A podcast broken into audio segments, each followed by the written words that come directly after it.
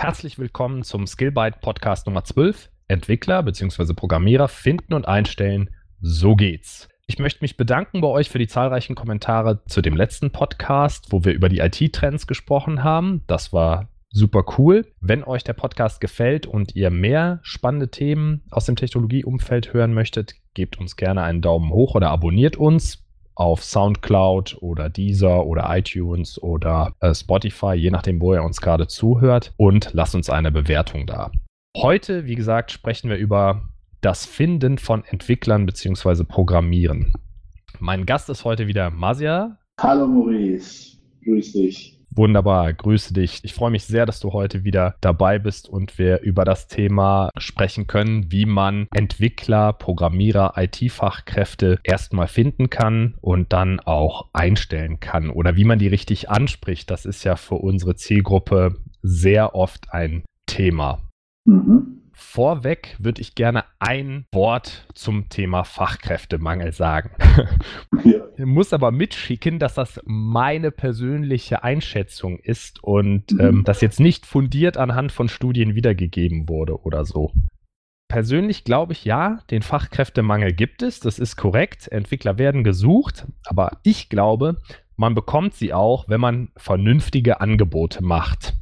So, und unter vernünftigen Angeboten verstehe ich zuallererst, dass man sich die Zeit nimmt und überlegt, welche Anforderungen habe ich denn genau an diese Stelle, für die ich jemanden suche? Und was muss derjenige können? Technologisch? Wie muss er eingestellt sein? Also ist es eher eine Aufgabe, die sehr gewissen Regeln folgt und sehr durchstrukturiert ist oder wo man ein bisschen kreativ tätig sein muss? Also sich vorher sehr genau überlegen, welche Person passt denn auf die Stelle. Mhm und dann auch dieser Person einen gewissen Freiraum einräumen. Also wie erfüllt er dieses Ziel? Eher leistungsbasiert das bewerten und nicht zeitbasiert. Ne? Also nicht gucken, wie lange ist derjenige im Büro, sondern äh, kommt er mit den Aufgaben klar. Dann auch moderne Entwicklungsmethoden verwenden, herausstellen, dass Weiterbildung ein Teil des Jobs ist und dieser Person, also dem ITler oder dem Entwickler, die Einrichtung des Arbeitsplatzes überlassen. Und wenn man zusätzlich ein vernünftiges Gehalt anbietet, glaube ich, findet man die Leute. Und dieser Fachkräftemangel wird etwas überspitzt zurzeit. Ich glaube eher bei dem Fachkräftemangel, dem, den man so liest in den Medien, handelt es sich um einen Flexibilitätsmangel. Also die Unternehmen gehen hin, meiner Einschätzung nach, und machen Recruiting, wie sie das immer gemacht haben. Also in dem Selbstverständnis, ich stelle meine Stelle auf die Webseite und äh, pump die in die Stellenbörsen und äh, ich suche einfach jemanden, der das und das und das und das kann für dann wird geguckt, okay, was darf derjenige verdienen? Auf gar keinen Fall mehr als ich, weil ich ja der Manager bin. Und ja, genau, also das glaube ich schon. Und da wird sehr klassisch, werden diese Kanäle bestückt und dann wird einfach abgewartet. Und ja, warum meldet sich dann jetzt niemand? Und wenn man diese Stellenausschreibungen durchguckt, dann meine ich erkennen zu können, warum sich da wenige Leute melden. Und deshalb würde ich gerne mit dir heute über dieses Thema sprechen. Also nochmal, um das abzurunden. Mhm. Meiner Einschätzung nach, ja, den Fachkräftemangel gibt es. Dennoch, wenn man ein Unternehmen ist und vielleicht nicht unbedingt einen gravierenden Standortnachteil hat, also dass man wirklich im Nirgendwo seinen Unternehmenshauptsitz hat und sogar dann kann man Leute finden, dann ist es möglich, die ITler zu finden, also ob es jetzt Programmierer sind, ob es Analysten sind, ob es IT-Projektmanager sind, aber man muss flexibel sein. Flexibel heißt für mich, entweder die Leute remote arbeiten lassen oder Kompromisse beim Gehalt eingehen. Also das heißt aus Firmensicht ein eher höheres Gehalt zahlen und so weiter. Dann findet man die Leute auch. Oder wie siehst du das? Also ich sag mal, den Fachkräftemangel an sich gibt es. Ich glaube, den kann man noch nicht wegdiskutieren. Da gibt es auch Studien, die das, die das belegen, dass zu wenig Leute da sind und mehr Stellen da sind. Ich glaube, das ist klar. Aber wie du schon sagst, es geht ja darum, wie kriege ich die wenigen Entwickler, die da sind, dazu zu meinem Unternehmen zu kommen. Also warum gehen die zu Unternehmen A und nicht zu B? Das heißt, man schnappt sich die Entwickler vor den anderen weg. Und da spielen mehrere Faktoren eine Rolle, denke ich. Das eine ist, was du auch angesprochen hast, ich sag mal, die Kultur im Unternehmen. Also ich sag mal, die Stellenausschreibung, die du rausgibst, ich sag mal, authentisch ist, also passt wirklich auch zu der Realität, die du im Unternehmen lebst. Das andere ist tatsächlich auch der Standortvorteil äh, oder Nachteil. Ja? Also beste Kultur nutzt nichts, wenn ich mitten in der Walachei bin und äh, man nirgendwo hinkommt, äh, keine, ich sag mal, Kultur drumherum hat. Ich sag mal, für Entwickler, die vielleicht dahin ziehen. Ähm, also es gibt viele Faktoren, die eine Rolle spielen. Ne? Wir gehen mal von einem Extremfall aus. Du bist ein Unternehmen, was, äh, ich sag mal, so ein Maschinenbauunternehmen, was halt wirklich wo im Grünen seinen Firmensitz hat und es ist verhältnismäßig unwahrscheinlich, dass da Leute hinkommen möchten, die jetzt äh, aus der Großstadt kommen, zum Beispiel. Ja. Und da gibt es ja jetzt mehrere Möglichkeiten. Entweder ich gehe mit dem Gehalt so hoch, dass es dann wieder attraktiv ist. Das wollen die Firmen natürlich nicht, aber das kann ja auch ein Werkzeug sein. Mhm. Oder ich erlaube halt einen relativ hohen Anteil. Also das Gehalt wäre immer das Letzte, was ich machen würde oder die, die letzte Maßnahme, die ich machen würde, weil auf Dauer motiviert Geld, glaube ich, nicht so. Also erstmal gibt es andere Sachen, wie dass man äh, die Arbeit flexibilisiert, also dass man zum Beispiel Remote-Arbeit erlaubt. Richtig, ne? ja. Genau, das glaube ich ist ein ganz großer Hebel, weil dann ist es auch egal, wo die, wo die Person sitzt und die kann ihr Leben dann so um diese Arbeit drumherum aufbauen, dass das ein so großer Benefit ist, dass man dann auch mit vielleicht einem geringeren Gehalt in der Walachei, wenn man da nicht so oft hin muss, gut ausgebildete Bewerber findet. Mhm. Und dann flexible Arbeitszeiten und so, das ist ja, haben ja fast alle Unternehmen mittlerweile. Es kommt natürlich auch auf die Stelle an. Ne? So ein IT-Projektmanager, der jetzt schon irgendwie zugegen sein muss, wenn der ein Team koordinieren soll, was wirklich vor Ort sitzt, da wird es halt sehr schwierig, wenn der hauptsächlich remote arbeitet. Mhm. Aber für viele Entwicklerstellen, sage ich mal, geht das. Ja. Ne? Und das merken wir ja auch als Berater. Es gibt so Unternehmen, die haben noch gar nicht mit Remote-Arbeit zu tun gehabt. Die haben sehr viel Angst, weil ich kriege irgendwie eine Rechnung und ich sehe gar nicht, dass der da arbeitet. Mhm. Dann gibt es Unternehmen, die machen so halb-halb. Das würde ich sagen, also in den Großstädten die Mehrzahl. Da ist es schon klar, dass die Arbeitsleistung wichtig ist und nicht unbedingt die Präsenzzeit. Und das, die, die Lebenswirklichkeit der Leute ist halt einfach auch mal so, dass die dann auch zu Hause arbeiten, wenn die Bahn ausfällt. Wenn beispielsweise wie jetzt ein Sturm gerade aufzieht oder ein Bombenfund in Köln verhindert, dass man das Büro auch betreten darf. Das sind mhm. natürlich äh, Ausnahmesituationen, aber das, das sind so die meisten Firmen, würde ich sagen, denen ist das Konzept der Remote-Arbeit schon vertraut. Und dann gibt es natürlich die Firmen, die das auf die Spitze treiben und sagen, wir haben gar keine festen, also wir haben ein festes Büro, aber wir rekrutieren deutschlandweit auch Leute, die nur remote arbeiten wollen. Mhm. Ne? Wir haben unsere ganzen Prozesse digital umgestellt und im Grunde ist es egal, wo die Entwickler Entwickler sitzen. Und das ist, ähm, also ich bekomme das, ich sag mal, von den Anfragen her mit, die jeden Tag so in, in die Mailbox purzeln. Der Anteil an, an Remote-Angeboten wächst deutlich. Ja. Weil auch, also ich glaube, da muss sich auch was tun, denn Umlenkung muss auch stattfinden, weil viele, ich meine, die Welt äh, schläft nicht. Ne? Die Amerikaner, die Engländer, die, äh, es gibt komplette Portale, die auf das Thema Remote spezialisiert sind. Genau. Das heißt, du bekommst, du kannst für, eine, für ein amerikanisches Unternehmen arbeiten, komplett remote. Ja? Dann, dann hast du noch ein, zwei Mal, die du vielleicht im Jahr dahin reisen musst, was du quasi auch mit einem Urlaub verbinden kannst, was super attraktiv ist, finde ich. Und da kannst du dann halt äh, hier zu Hause sitzen oder von sonst wo arbeiten. Und die schnappen sich die Entwickler halt auch weg. Das heißt, wenn, wenn die Deutschen nicht mal langsam nachziehen und sich ein Konzept überlegen, wird das äh, äh, spitzt sich die Situation noch mehr zu. Das ist auch noch eine Sache. Also diese Remote-Arbeit, ne, wenn du jetzt ein deutsches Unternehmen bist und nur deutsche Entwickler in Betracht ziehst, limitierst du ja auch sehr stark diesen Pool. Mhm wenn du richtig das ernst meinst, sag ich mal, mit mir Remote-Arbeit, dann ist es im Prinzip auch egal, wo die Person sitzt. Ja. Solange du deine Prozesse digitalisiert hast, die Sprache Englisch ist und da geht es ja auch hin. Also in vielen Teams, internationalen Teams wird ja Englisch gesprochen. Äh, ja, hast du die ganze englischsprachige Welt, das sind zehnmal so viele wie deutschsprachige Menschen es gibt, hast du dann im Prinzip als äh, Talentpool zur Verfügung. Mhm. Das meine ich mit Flexibilisierung. Also ja, es gibt diesen Fachkräftemangel, aber man muss jetzt kreativ werden, um einfach zu schauen, okay, was können wir denn, was soll diese Stelle, die wir hier offen haben, eigentlich leisten? Mhm. Und im Grunde möchte ich ja nur diese Leistung haben. Und wie derjenige die erbringt, ist mir ja im Grunde genommen egal. Hauptsache, äh, sie wird erbracht. Ne? Das ist wie du als Endkunde, du gehst ins Autohaus, weil du ein Auto haben möchtest, dann kaufst ein Auto, was da steht und nimmst das mit und fährst damit. Mhm. Aber wie das Auto ins Autohaus gekommen ist, ist dir ja egal. Ob da jetzt jemand 100 Stunden für gearbeitet oder 80 Stunden für gearbeitet hat, ist dir ja wurscht. Du willst einfach diese Leistung, dieses Mobilitätsgerät haben und nicht wissen, wie, derjenige, wie das jetzt entstanden ist im Detail. Ja dieses Verständnis, da müssen deutsche Unternehmen noch äh, besonders aufholen. So aus meiner Erfahrung. Ja, wobei wir wieder beim Thema Kultur werden. Ne? Mhm. Dieses ähm, auf Zeit setzen und äh, womöglich noch abstempeln, weil ich erlebe es auch in vielen Unternehmen, ich sage jetzt keine reinen Softwarehäuser sind, sondern was anderes tun und haben halt ich sag mal, eine Entwicklungsabteilung aufgebaut und eine große. Und man versucht halt alles über so einen Kamm zu scheren, ne? weil ich sag mal, andere in den Bereichen, also aus Non-IT stempeln müssen und ihre Zeit erfassen müssen, zwingen sie das den Entwicklern auch auf. Und es muss bewusst sein, dass, die, dass es das in anderen Unternehmen vielleicht nicht gibt und der Entwickler sich,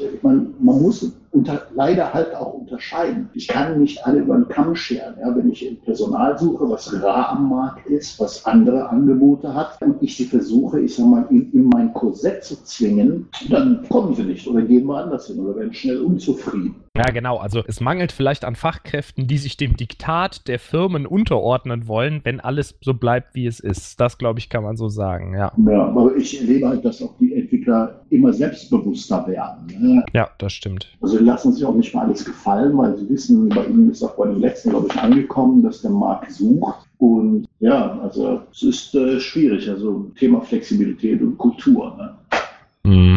Also Entwickler sind ja auch, ich sag mal, ganz nah dran an neuen Entwicklungen und Internetportalen wie Kununu, wo Arbeitgeber bewertet werden. Die haben natürlich ihr LinkedIn-Profil oder haben Xing-Profil, wo sie dann eben auch angesprochen werden von äh, anderen Firmen. Oder hier gibt es ja Plattformen wie Forscotty, mhm. wo man sein Profil hochlädt und die Firmen sich bei dir bewerben. Ja. Also da gibt es ja ganz viele Möglichkeiten, aus denen man schöpfen kann, wobei ich schon den Eindruck habe, wenn ein Entwickler sich dann einmal für eine Firma entschieden hat und äh, auch für diese Arbeit möchte, sind die meisten schon tendenziell eher treu. Mhm. Ne, solange sie nicht oder solange sie gut behandelt werden, das muss man ja auch sagen. Ja. Also vielleicht können wir jetzt ja mal unseren Zuhörern erklären, was wir unter einer guten Stellenausschreibung und einer schlechten Stellenausschreibung verstehen. Mhm. Ich weiß relativ schnell, wenn ich eine Stellenausschreibung sehe, ob sich da jemand Gedanken gemacht hat oder ob jemand, der Fachbereich sagt, wir brauchen einen Entwickler, liebe Personalabteilung, kümmert euch drum und im Grunde haben die gar nicht so genau miteinander gesprochen und der,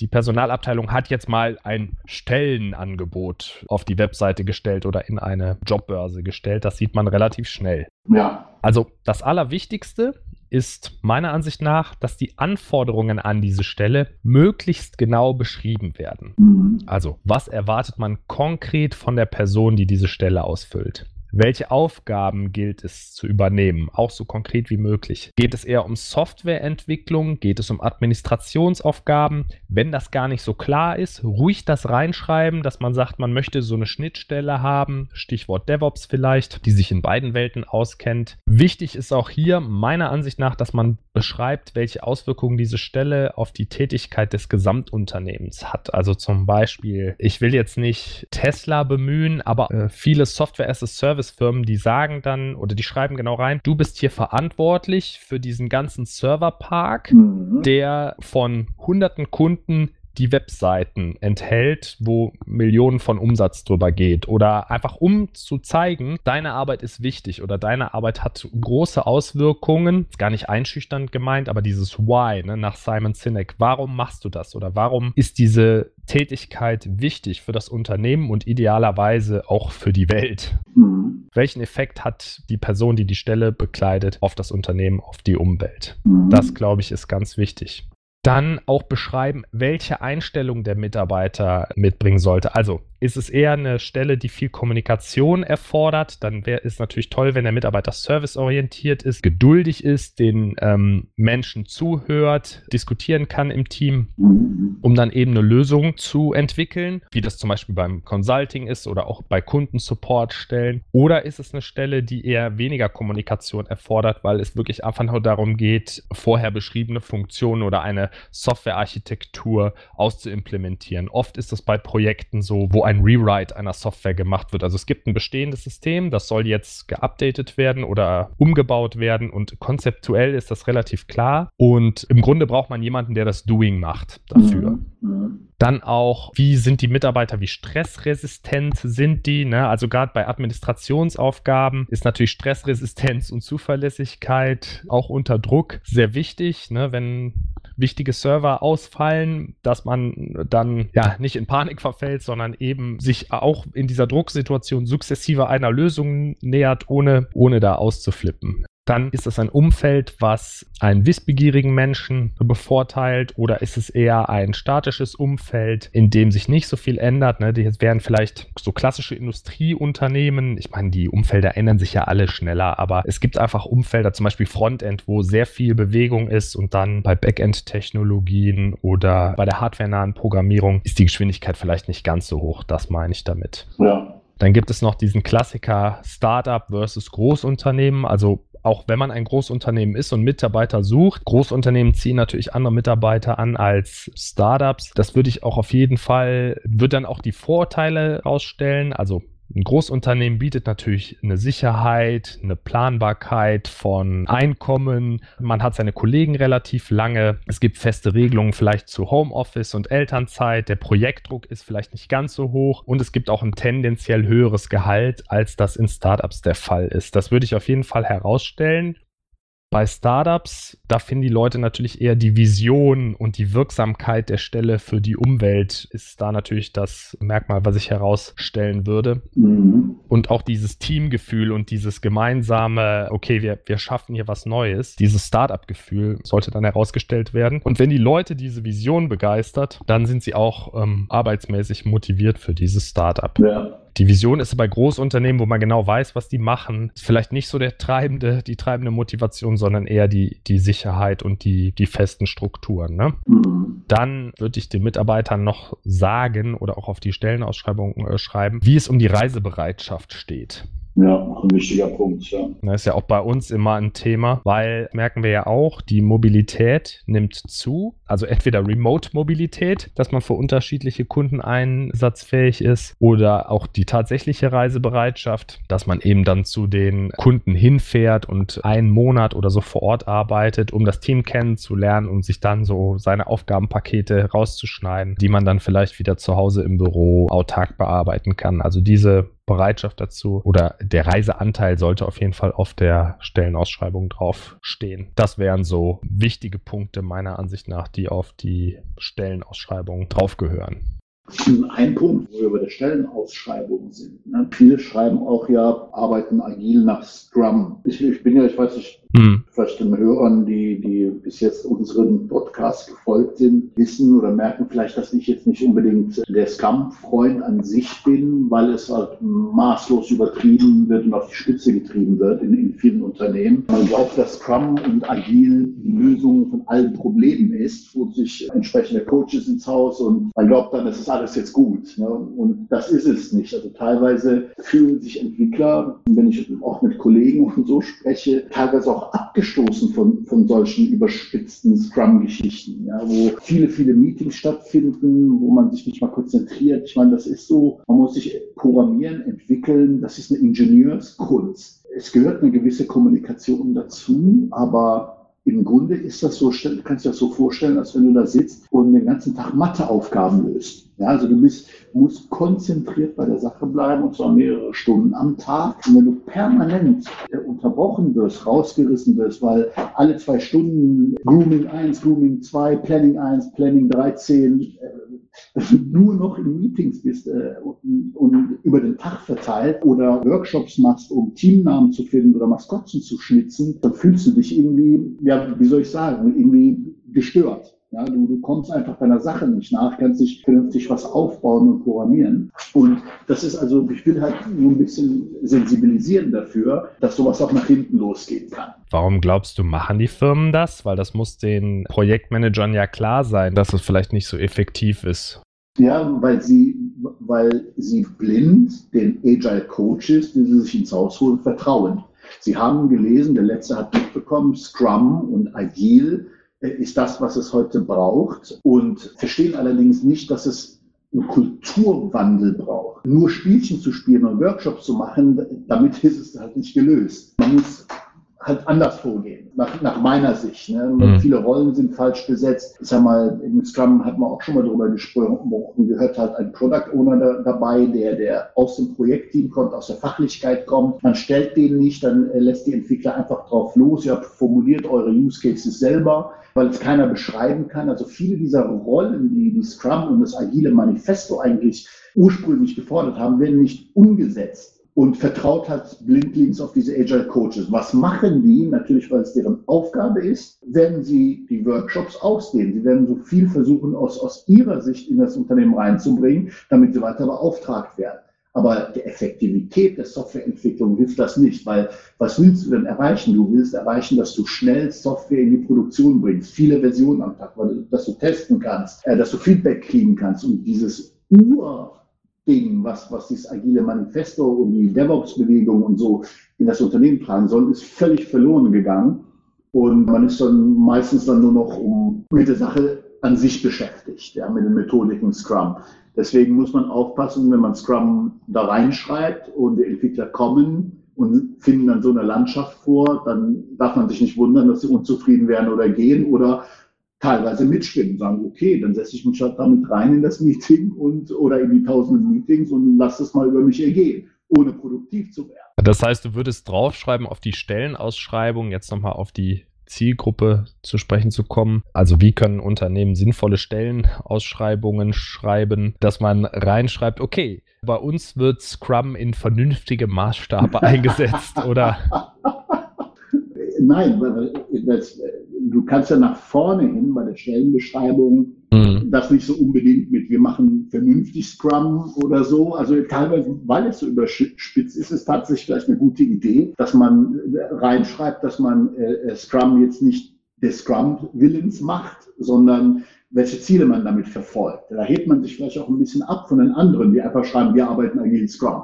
Meine Erfahrung mit Scrum ist schon eigentlich eine gute, aber ich verstehe, was du meinst. Manchmal nimmt es seltsame Züge an und man folgt dem Prozess um des Prozesses willen und ja. nicht mehr um, also man ver verliert das eigentliche Ziel, professionell verschiedene Menschen auf ein Ziel auszurichten, damit sie effektiv entwickeln können, ja. äh, aus den Augen. Exakt. Und meiner Ansicht nach passiert das oft dann, wenn es zu wenig Entwickler gibt und zu viele Projektmanager. Mhm. Weil jetzt passiert folgendes: Die Projektmanager müssen natürlich auch was tun und die greifen sich diese Scrum-Geschichte halt raus. Und wie du schon gesagt hast, ne, es gibt so dieses normale Scrum-Prinzip, aber jede, jeden Meilenstein da, ob es jetzt Grooming ist, ob es Retro ist, ob es Review ist, kann man natürlich noch beliebig fein aufgliedern. Und wenn da zu viel Energie in diese beliebig feine Aufgliederung gesteckt wird, Exakt. dann artet das völlig aus. Anstelle, dass man sagt, okay, pass auf, wir machen jetzt hier Review mit Augenmaß oder Planning, da ist es ganz, ganz wichtig. Wir machen das mit Augenmaß, damit ihr wisst, woran ihr arbeiten könnt und ähm, wir als Projektmanager trotzdem so ein bisschen controllen könnt, wie, wie sind denn, wie ist denn hier der Fortschritt? Wird da, artet das aus und man sitzt halt den ganzen Tag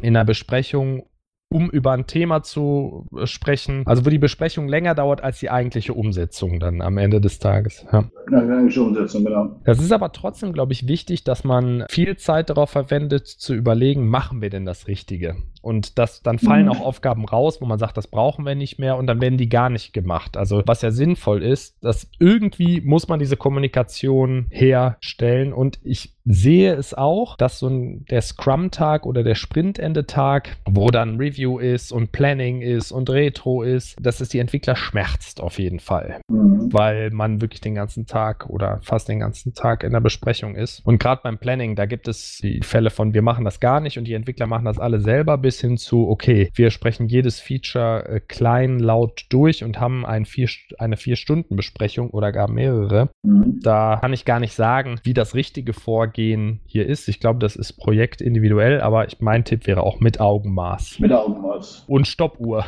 Und dass man merkt, okay, wir verbraten hier nur Zeit und da kommen, kommt nichts bei raus. Also das Allerwichtigste bei einer Besprechung, sonst braucht man keine Besprechung machen, ist ja immer, was ändern wir hinterher konkret oder was für Handlungsanweisungen oder Empfehlungen kommen da raus. Weil ein Meeting, wo nicht irgendwas bekannt gegeben wird, und das ist kein Meeting, sondern eine Bekanntgabe streng genommen, ein Meeting, wo keine Action Notes, also konkret umsetzbare Dinge hinten rauskommen, meiner Ansicht nach muss man die nicht machen. Ja. Alles andere ist Vorbereitung oder Bekanntgabe. Mhm. Vor allen Dingen geht es auch darum, ich sage, bei dieser Bewegung Richtung Agil, Richtung schnellere Releases, Deployments, schnellere Software-Releases, äh, mhm. auch Metriken einzuführen. Ja, es geht um datengetriebene Entwicklung, Metriken einzuführen, wie ich zum Beispiel messen kann, ob ich mich verbessere Weißt du, wenn ich diese Metriken einführen würde, dann würde ich sehr fest, schnell feststellen, ob diese ganzen Scrum-Maßnahmen, die vermeintlich die Rettung sein sollen, ob sie geholfen haben, dass ich schneller bin, also agiler bin,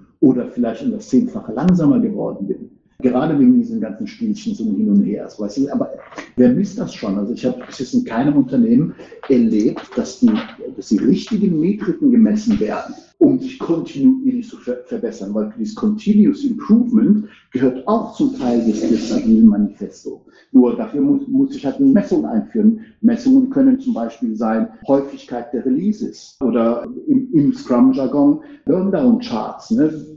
Mhm was, was quasi Basismetriken sind. Oder Lead Time, das heißt, wie schnell bin ich von einem Einspielen einer, einer, einer Anforderung bis hin zum Produktionsdeployment dieses Features. Und sowas kann man messen und gucken, okay, an welcher Schraube, weil wenn du diese Metriken und diese Messungen hast, dann kannst du mit kleinen Stellschrauben äh, messen, ob du dich verbessert oder verschlechtert hast. Okay, also nochmal, um auf das Ursprungsthema zurückzukommen, für die Stellenausschreibung ja. selber, also sagen, man macht Scrum vernünftig und äh, achtet darauf, dass es nicht ausartet. Das wäre auf jeden Fall, ja, das habe ich so noch nicht gesehen, aber wenn ich es irgendwo lesen würde, wäre es auf jeden Fall ein Hintgucker. Ich glaube, das kann man so mhm. sagen, ja. Ansonsten, also wir haben ja jetzt eben, habe ich darüber gesprochen, welche Einstellung sollte der Mitarbeiter haben. Ja. Das ist natürlich, ist, ist eher so ein weicher Faktor. Was auf jeden Fall auch auf die Stellenausschreibung gehört, sind harte Skills. Also was muss der Mitarbeiter einfach können, damit er möglichst schnell produktiv ist. Und das gehört auch auf die Stellenausschreibung. Also Technologien, Programmiersprachen, Frameworks, äh, alles, womit der Mitarbeiter tagtäglich arbeitet. Mhm. Äh, oder Status Quo arbeiten soll. Ne, das verändert sich natürlich über die Zeit auch. Das muss da drauf. Welche Konzepte werden in der Firma gelebt? Also baut man eher Monolithen, wie das früher der Fall war, oder ist man schon auf Microservices, wie das eher moderne Softwarearchitekturen mhm. vorgehen? Scrum, genau, wird Scrum eingesetzt oder wird nach Wasserfallmodell gearbeitet? Das wird wohl niemand mehr so reinschreiben, obwohl es teilweise noch so ist. Und für gut planbare Projekte, Standardprojekte eignet es sich ja auch. Oder wird nach Kanban gearbeitet, also wo einfach jeder Tickets runternimmt vom Backlog und die dann der Reihe nach abgearbeitet werden. Das, glaube ich, ist ganz wichtig. Mhm. Und dann, wenn man diese harten Skills formuliert, ist es auch wichtig, dass man das realistisch tut oder realistische Annahmen trifft. Wenn man da 20 Technologien und Frameworks draufschreibt, gibt es nicht den Bewerber oder die, die gibt es zweimal auf der Welt, die all diese Technologien perfekt beherrschen. Ja. Und da, das kommt mir oftmals so vor in Stellenausschreibungen, dass Firmen das erwarten, aber das steht auch in der Ausschreibung. Und man muss so ein bisschen sagen, okay, wenn da 60, 70 Prozent äh, erfüllt werden vom Bewerber, das ist dann schon ein guter Match. Ne? Und auch als Firma selber sich nicht lächerlich machen, ist, glaube ich, ganz wichtig. Niemand hat mehrjährige Erfahrung in einer Technologie, die es erst zwölf Monate gibt. Mhm. Das sehe ich ganz oft. Ne? Da kommt eine neue Technologie raus, Kubernetes, und dann wird dann ploppen Wochen später die ersten Stellenbeschreibungen auf. Ja, wir suchen jemanden, der fünf Jahre Kubernetes-Erfahrung hat. Ja, diese Person gibt es einfach nicht. Ja. Das ist, glaube ich, auch ganz wichtig, dass man als Firma, weil Entwickler, die sind in diesen Technologien und in diesem Jargon zu Hause, dass man sich als Firma nicht lächerlich macht, indem man da Anforderungen aufstellt, die einfach unrealistisch sind. Ne? Also vielleicht an die Personalabteilung da draußen oder Personaler mal einen Entwickler drüber gucken lassen, bevor man diese Stellenausschreibung dann auch veröffentlicht. Ansonsten gehören halt noch ganz harte Skills, wären für mich auch Sprachskills. Ne? Mhm. Gerade im Consulting, im deutschsprachigen Raum wird halt oft Deutsch gesprochen und wenige Kunden haben Lust, ihre ganzen Sachen zu übersetzen, damit auch englischsprachige Mitarbeiter da direkt anknüpfen können. Ja. Es wird in Zukunft besser, aber momentan ist es so aus meiner täglichen Praxis erlebe ich es einfach so, dass Deutsch einfach im deutschsprachigen Raum noch natürlich gefordert wird. Harte Anforderung wäre sozusagen auch ein Gehaltsfenster und auch ab wann der Einstieg äh, möglich ist bei der Firma. Das ist auch ganz wichtig. Steht oft nicht drauf. Da fragt man sich dann, ist die Stelle noch offen oder ist sie schon besetzt worden, äh, wenn das nicht klar ist Von daher ist das auch Einstieg ab. Ist eine ganz wichtige Information. Und dann bei der Stellenausschreibung zum Abschluss, und das wird häufig direkt am Anfang vorweggeschickt vor allem anderen, und ich würde es auf jeden Fall empfehlen, zum Abschluss zu machen, die Benefits aufzuzählen. Also tolle Raumausstattung, Fitnessstudio im Büro. Wir treffen uns abends und trinken zusammen ein Bier und sprechen über neue technologische Entwicklungen. Wir haben Sitzsäcke, wir haben einen Kickertisch und so weiter. Ganz am Ende, weil, liebe Unternehmen, niemand wechselt wegen einem Kickertisch den Arbeitgeber. Ich schon. Ja. Nein, ich, ich glaube, das ist, das ist ganz nett, wenn jemand kickern kann und das i-Tüpfelchen, aber niemand sagt, ja. hm, okay, ich bin mir bei dem Job generell unsicher, aber der Kickertisch, ich probiere das jetzt einfach mal. Also, das ist wirklich ganz nett, aber ganz nett kommt halt ans Ende und die ganzen harten Sachen, harten Faktoren, die Einstellung sollte vorher dargelegt werden, ja. Definitiv. Genau, das waren jetzt die Do's, wenn man so möchte der Stellenausschreibung. Also möglichst genau die Anforderungen definieren, welche Einstellungen sollte der Mitarbeiter bringen, welche harten Skills sollte der Mitarbeiter mitbringen und das dann eben runter formulieren und zum Abschluss die Benefits nochmal auflisten, die diese neue Stelle dann hat. Mhm. Die Don'ts aus meiner Sicht sind, ja, ich hatte es eben schon mal angesprochen, die eierlegende Wollmilchsau fordern. Das zeigt mir immer, dass da die HR-Abteilung nicht mit Entwicklern gesprochen hat oder dass es da irgendwie einen Bruch gibt, weil wenn man alles will, ne, man kennt das, everybody's darling is everybody's fool. Also es gibt niemanden, der alles kann und man muss sich da schon festlegen. Und um sich festlegen zu können, muss man sich relativ viele Gedanken vorher machen, welche Person suche ich eigentlich und das sieht man einfach auch an der Stellenausschreibung, ob sich da jemand klare Gedanken gemacht hat. Mhm. Ja? Nochmal so, eine, so ein kleiner Hinweis, wir haben es eben schon mal angesprochen, aber ich will es nochmal sagen, an Großunternehmen werbt nicht mit unbedingt mit Startup-Feeling, wenn das nicht wirklich so ist, weil bekommen die Leute relativ schnell mit. Lieber mit den echten Assets werben, die eben ein Großunternehmen hat, ne, wie Planungssicherheit. Und an Startups, ich wiederhole es nochmal, werbt mit eurer Vision und der Wirksamkeit der Stelle. Was kann der Bewerber bei euch bewirken? Und nicht unbedingt mit den Benefits, weil das, glaube ich, ist nachgelagert wichtig und äh, dafür wechselt man nicht unbedingt die Stelle. Das wären so meine Empfehlungen, wenn man eine Stellenausschreibung formuliert. Hast du denn noch da Ergänzungen? Ähm, ich denke nein. Das, das, das meiste Wichtigste haben wir schon besprochen. Und wenn sich jemand dann beworben hat, von mir noch ein Tipp, schnell antworten. Ja. Das wissen wir auch von unseren Mitarbeitern, die da teilweise monatelang warten oder nach Monaten erst Antwort erhalten. Ja, du als Unternehmen willst erstmal sammeln, wer bewirbt sich denn bei mir? Aber da draußen sitzen Leute, die suchen jetzt einen neuen Job und wollen jetzt ein Vorstellungsgespräch und die haben einfach ein anderes Problem und die schicken natürlich ihre Mails an viele Unternehmen ab und wenn man da der Erste ist, der reagiert, hat man schon mal einen Vorteil. Und wenn es nur ist, ja, vielen Dank für deine äh, Bewerbung, ich rufe dich an oder ist angekommen, wir gucken uns das an und dann meldet man sich ein oder zwei Tage später. Vielleicht sagen wir noch kurz, äh, haben wir noch Tipps im Vorstellungsgespräch selber? Also wenn es dann zum Vorstellungsgespräch kommt? Ja, also offen und ehrlich sein. Das ist so, so ein bisschen meine Erfahrung. Also es bringt nichts, nicht die Leute, die man unbedingt haben will, zu ködern mit Versprechungen, die man hinterher nicht halten kann. Wichtig ist auch, dass man, ich sag mal, rumführt und, und auch schon direkt beim ersten Mal, weil das erzeugt so eine familiäre Atmosphäre. Man hat nichts zu verstecken. Man lernt auch die anderen Kollegen kennen. Um, macht vielleicht auch einen Termin dem Kollegen, der schon da ist, im Vorhinein und sagt, ähm, hör mal, wir haben einen neuen Bewerber, kannst du mal mit dem Kaffee trinken gehen? Das erweckt immer so einen, so einen, so einen Eindruck, wie die haben nicht zu verstecken, die sind sehr offen. Mhm. Ich kann mich vorher schon mal mit Entwicklern äh, unterhalten. Da habe ich gute Erfahrungen gemacht, was ich auch in anderen Unternehmen so gesehen habe, wie das gemacht war. Ja, auch die Bewerber, wenn diese Vertrauensbasis da ist, trauen sich ja dann doch nochmal vielleicht eine Frage zu stellen, die sie sonst nicht ja, ja, stellen genau. würden, die aber irgendwie wichtig ist, ne? Weil man so ein bisschen unter sich ist. Ne? Ja, unter sich, aber man, man hat nicht diese, diese Drohgebärde oder sowas. Ne? Ja, ja, genau. So von Leuten im Anzug, die auf der anderen Seite des Schreibtisches sitzen. Ja, genau.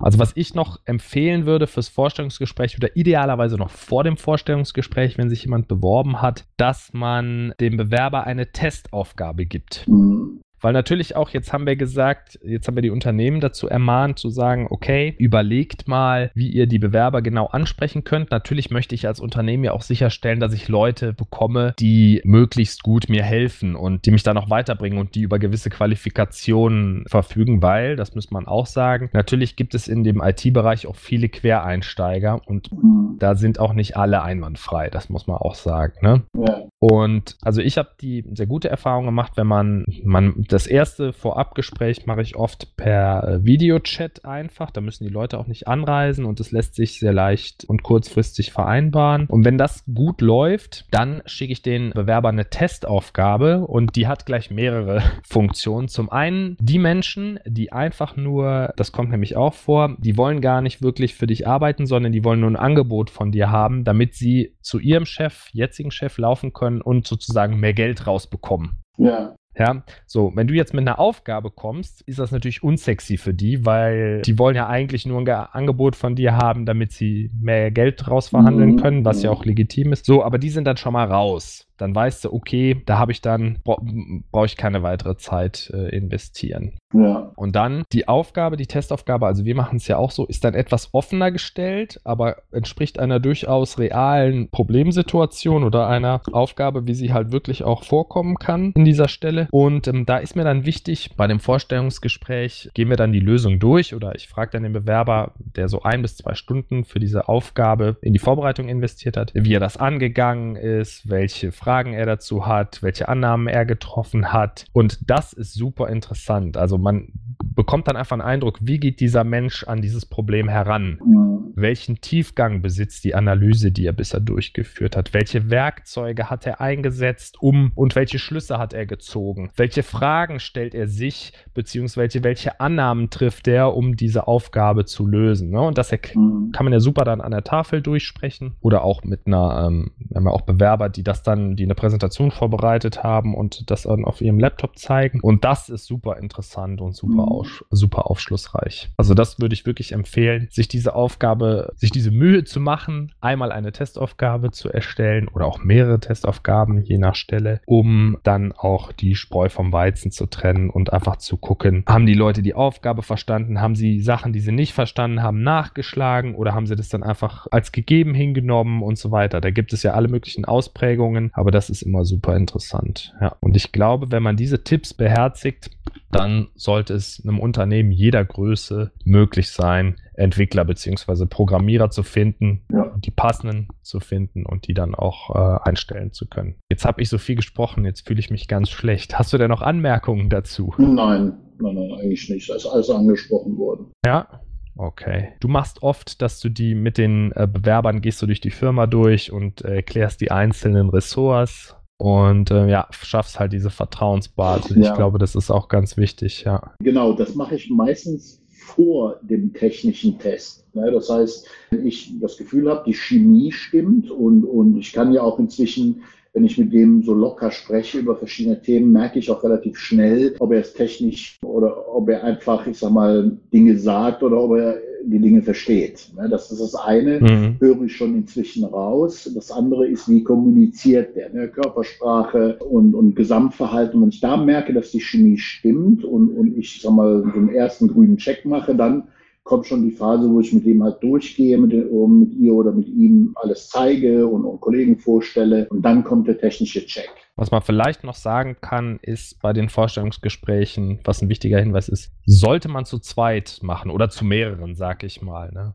Also machen wir es ja immer, dass wir dann hinterher uns dann besprechen, wie wir das fanden und dann auch mal eine Nacht drüber schlafen, bevor man dann nochmal ja. sozusagen eine Entscheidung trifft. Aber das ist super wichtig, dass man so diese zwei Perspektiven hat. Ja, kenne ich aber auch nur so, das Vorstellungsgespräch. Also meistens sind da mehrere mhm. oder bei dem zweiten Vorstellungsgespräch sind mehrere Personen zugegen. Okay, super. Dann würde ich sagen, bedanke ich mich ganz äh, herzlich bei dir, Masia. Gerne. Und bei unseren Zuhörern.